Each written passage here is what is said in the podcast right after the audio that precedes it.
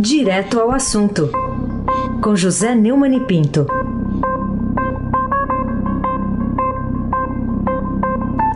Oi, Neumani, bom dia. Bom dia, Raíssen Abac, Carolina Ercolim, Almirante Nelson e o seu pedalinho. Bárbara Guerra, Moacir, Evangelista Biasi, bom dia, Clã Bonfim, Manuel, Alice Isadora. Bom dia para você também, melhor ouvinte, ouvinte da Rádio Eldorado 107,3 FM. Ai, Abac, o craque. Bom, vamos começar com o destaque que o Estadão traz: vacina de Oxford é 90% eficaz, país pode imunizar 130 milhões. A manchete aqui na primeira página do Estadão. Mas você está otimista em relação ao desempenho das vacinas, no plural, né? Porque temos outras, ou está achando que esse negacionismo do presidente Bolsonaro ainda pode produzir mais efeitos maléficos aí no, uma espécie de incentivo ao contágio aí pelo coronavírus? O laboratório britânico AstraZeneca e a Universidade de Oxford, também lá no Reino Unido, anunciaram ontem, comunicado conjunto, que a vacina contra a Covid-19 que estão desenvolvendo alcançou eficácia de 90%. Segundo os pesquisadores, diferente de outros imunizantes, este pode ser armazenado na geladeira comum, é, o, o, isso é um fator importante para a logística de distribuição e armazenamento, especialmente em países como o Brasil. Né? As vacinas também estão com alta eficiência, mas exigem um transporte em, sei lá, menos 60, uma, é, o que exige uma infraestrutura maior. Né? Nos testes, a vacina de Oxford foi administrada de duas formas diferentes. Na primeira, voluntários receberam metade de uma dose e um mês depois uma dose completa a eficácia foi de 90%. Já no segundo grupo, que recebeu duas doses completas da vacina, a eficácia foi reduzida a 62%. Esses dois resultados permitiram obter eficácia média de 70%. As conclusões foram possíveis com os testes da fase 3, a última etapa dos estudos realizados no Reino Unido e no Brasil. As outras vacinas têm anunciado índices similares.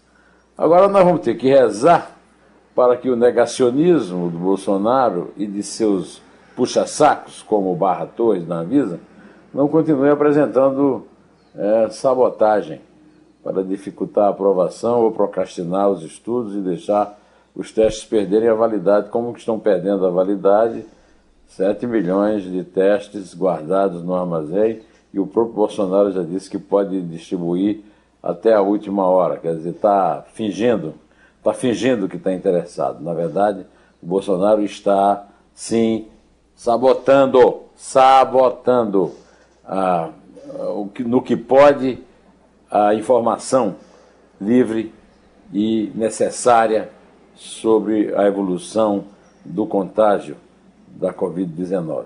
Aí se abate, o craque. Vamos falar do Donald Trump, que ainda não admite a derrota, mas já autoriza a transição de governo, também está destacando isso hoje o Estadão.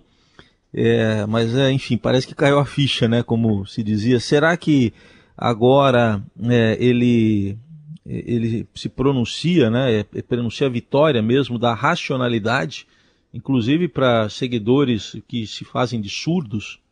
e de cegos e, e de insensíveis e que são desumanos, como Jair Bolsonaro, presidente da República Brasileira.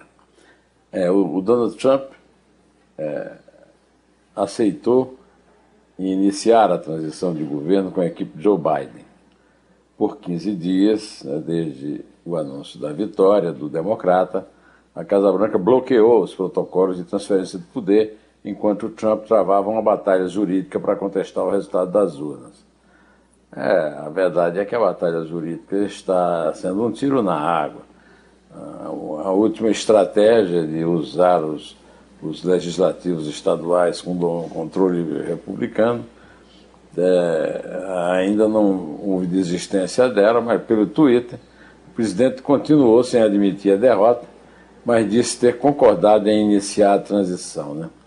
É, ontem, a Emily Murphy, diretora da Administração dos Serviços Gerais, GSA, na sigla em inglês, agência encarregada de autorizar o início do processo de transição, autorizou que a equipe de Biden receba informações confidenciais, um reconhecimento de que o democrata foi eleito. Segundo Trump, Murphy estava sob ameaça e assédio. Quero agradecer a Emily Murphy, da GSA, por sua dedicação e lealdade ao nosso país. Ela foi assediada, ameaçada e abusada, e não quero ver isso acontecer com ela, sua família os funcionários da GCA. Escreveu o Trump uh, sem, evidentemente, recuar do recuo, né? É, agora, a, a Murphy não, não é leal ao país, não. A Murphy é leal ao derrotado. O Trump é um loser, loser, perdedor, perdeu, perdeu o Playboy.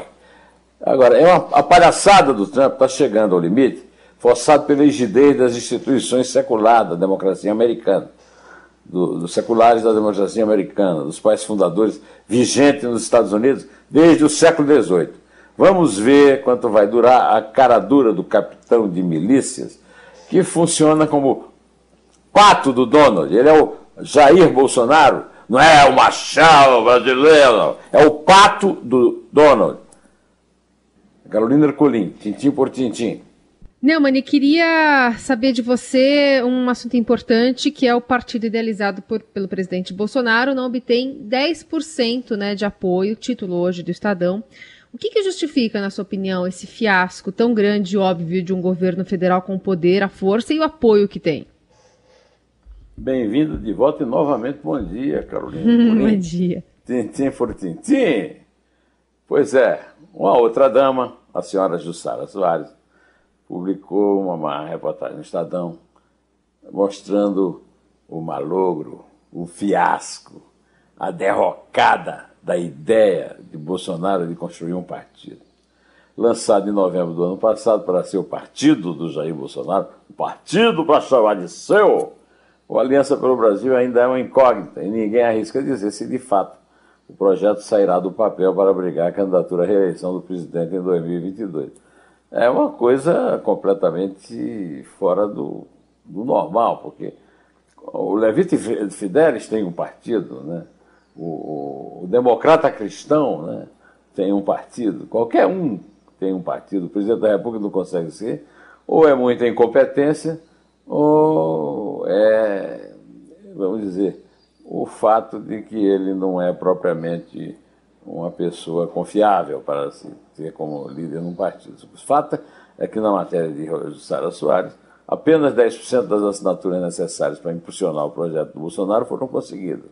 O presidente deixou o PSL, fez uma confusão danada, a legenda que ele, pelo qual ele se elegeu, há um ano. Um ano que está tentando aí, criar o partido, não conseguiu ganhar o controle do Luciano Bivar no PSL e não teve força para pôr de pé a nova legenda. É provável que ele vá para o PP, afinal, o Partido Progressista já tem um grande símbolo da corrupção para ele considerar como seu, né? que é o Paulo Maluf. E ele tem no Ciro Nogueira o grande patrono, o grande paraninfo do apoio do Centrão, Centrão na veia, ou seja, o caminho de volta ao baixo clero, mesmo na presidência, e a assumir o que ele já devia ter feito há muito tempo, que é a defesa da corrupção e não o combate. Raíssa Abac, o craque. Eu vou seguir daqui. Vou passar a palavra que... para Carolina Ercolim, por favor. Eu vou passar. Fala pra gente sobre o seu artigo no blog do Neumann e também no portal do Estadão, chamado Brasil e Amapá ao Deus dará.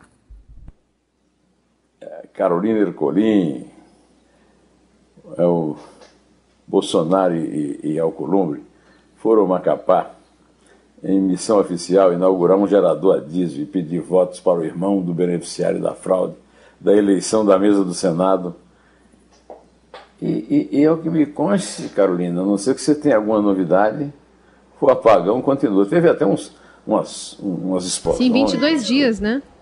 22 dias, obrigado pela informação, Carol. Pelo amor de Deus. Aí, esse aí que eu li agora foi o meu, a linha, a linha fina do meu artigo. Eu vou agora ler, como faço sempre, o último parágrafo do artigo. Na viagem relâmpago dos dois presidentes de poderes, Bolsonaro e Alcolumbre, foi inaugurado, quase minha nação, um gerador a óleo diesel. O cara viajou daqui para inaugurar um, um, gerador a óleo diesel. Que não encerrou o calvário de, do rodízio de eletricidade. Pois a providência que o contra-almirante Bento, também protagonista do ridículo atroz, mandou publicar dela, não deu cabo. É, ele é ministro das Minas e Energia. O povo do Amapá, que garantiu a sobrevida de Zé Sarney na política, quando o ex-presidente foi enxotado do estado em que reinava, o Maranhão, Natal, na certa não terá muito a se orgulhar do fato de ter fornecido a tragédia pronta para definir o país inteiro. Como faz com fúria contra a imunização da Covid-19, o chefe do executivo fez propaganda do irmão do comparsa do Centrão, que preside o Legislativo, sem a menor cerimônia. E esse não se fez de rogado ao produzir a pérola, que não é besta de jogar os porcos. O maior prejudicado com o apagão é meu irmão, mas não é uma graça. Outra rima que não é uma solução. Essa versão nortista das Irmãs Cajazeiras, da telenovela Bem Amado de Dias Gomes, inspira Bolsonaro a usar, sem medo de ser feliz, a retórica de Odorico Paraguaçu, de Sucupira. Em homenagem à banana menina, tem vitamina, engorda e faz crescer, esta não é uma republiqueta de bananas, mas sim o principado das trevas, sob um príncipe que dispensa o cérebro para governar com o fígado azedo. O coitado do Amapá continua, o Deus dará, produzindo mais uma mísera rima que não é solução de nada. E o Brasil todo, idem, ibidem. Carolina Ercolim, de novo, conta, começa contando, Carolina. Bem-vinda de volta. Bom Vamos dia. lá, é três. É dois? Muita força nesta terça. É um, em pé,